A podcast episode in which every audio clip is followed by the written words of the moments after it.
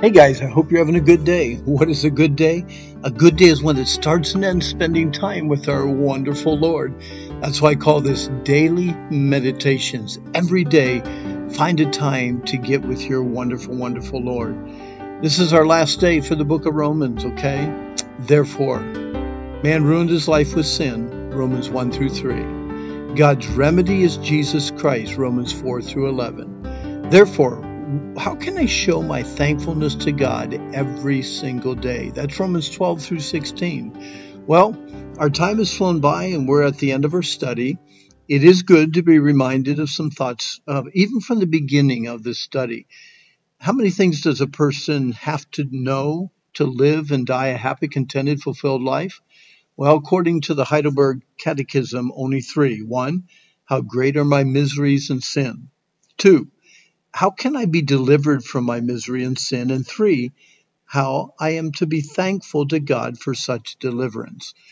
When Paul wrote the word, therefore, he was not just giving a general glimpse of the 315 verses of Romans 1 through 11, but specifically man's complete ruin and sin. Again, Romans 1 through 3, and God's perfect remedy in Christ, Romans 4 through 11.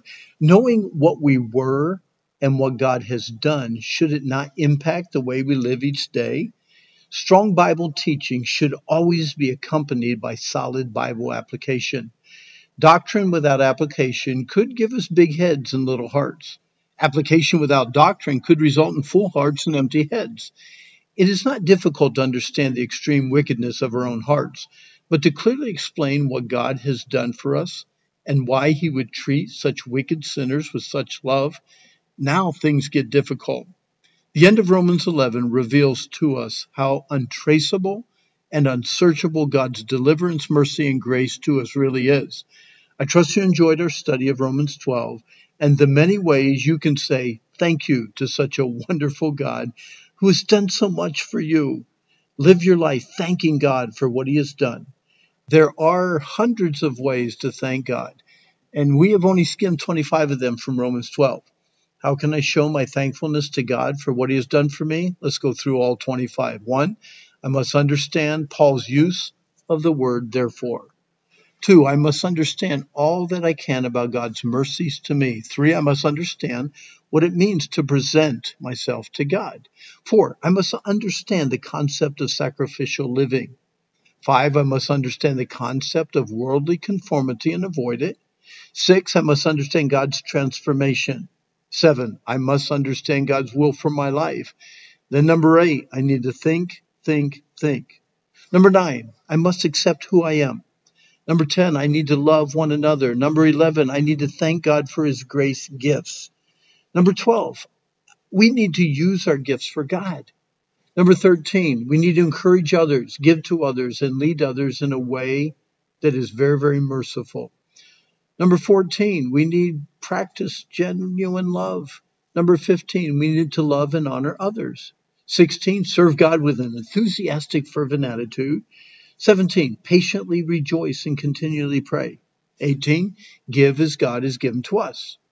19, ask God to bless those who persecute us. 20, love others so much that we can rejoice and weep with them. Number 21, need to humbly enjoy the company of all of God's family. 22, respect others and refuse to retaliate for any reason. Number 23, we need to live peaceably with all men if it is possible. Number 24, we need to forgive, not retaliate, but let God do his just work. And number 25, we need to overcome evil with good. Man ruined his life with sin. You and I ruined our lives with sin. God's remedy is Jesus Christ. Boy, I trust that you have put all of your faith and trust in Jesus. That He lived for you, that He died for you, He was buried for you, and He rose again for you. And He's coming for you. He's coming for me.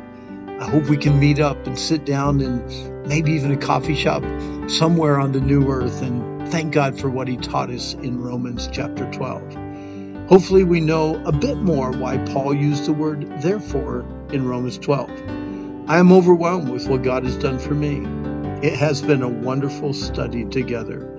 So I have to say goodbye as your friend. This is Rand Hummel, and I hope that you have a really, really wonderful, awesome, tremendous, good day.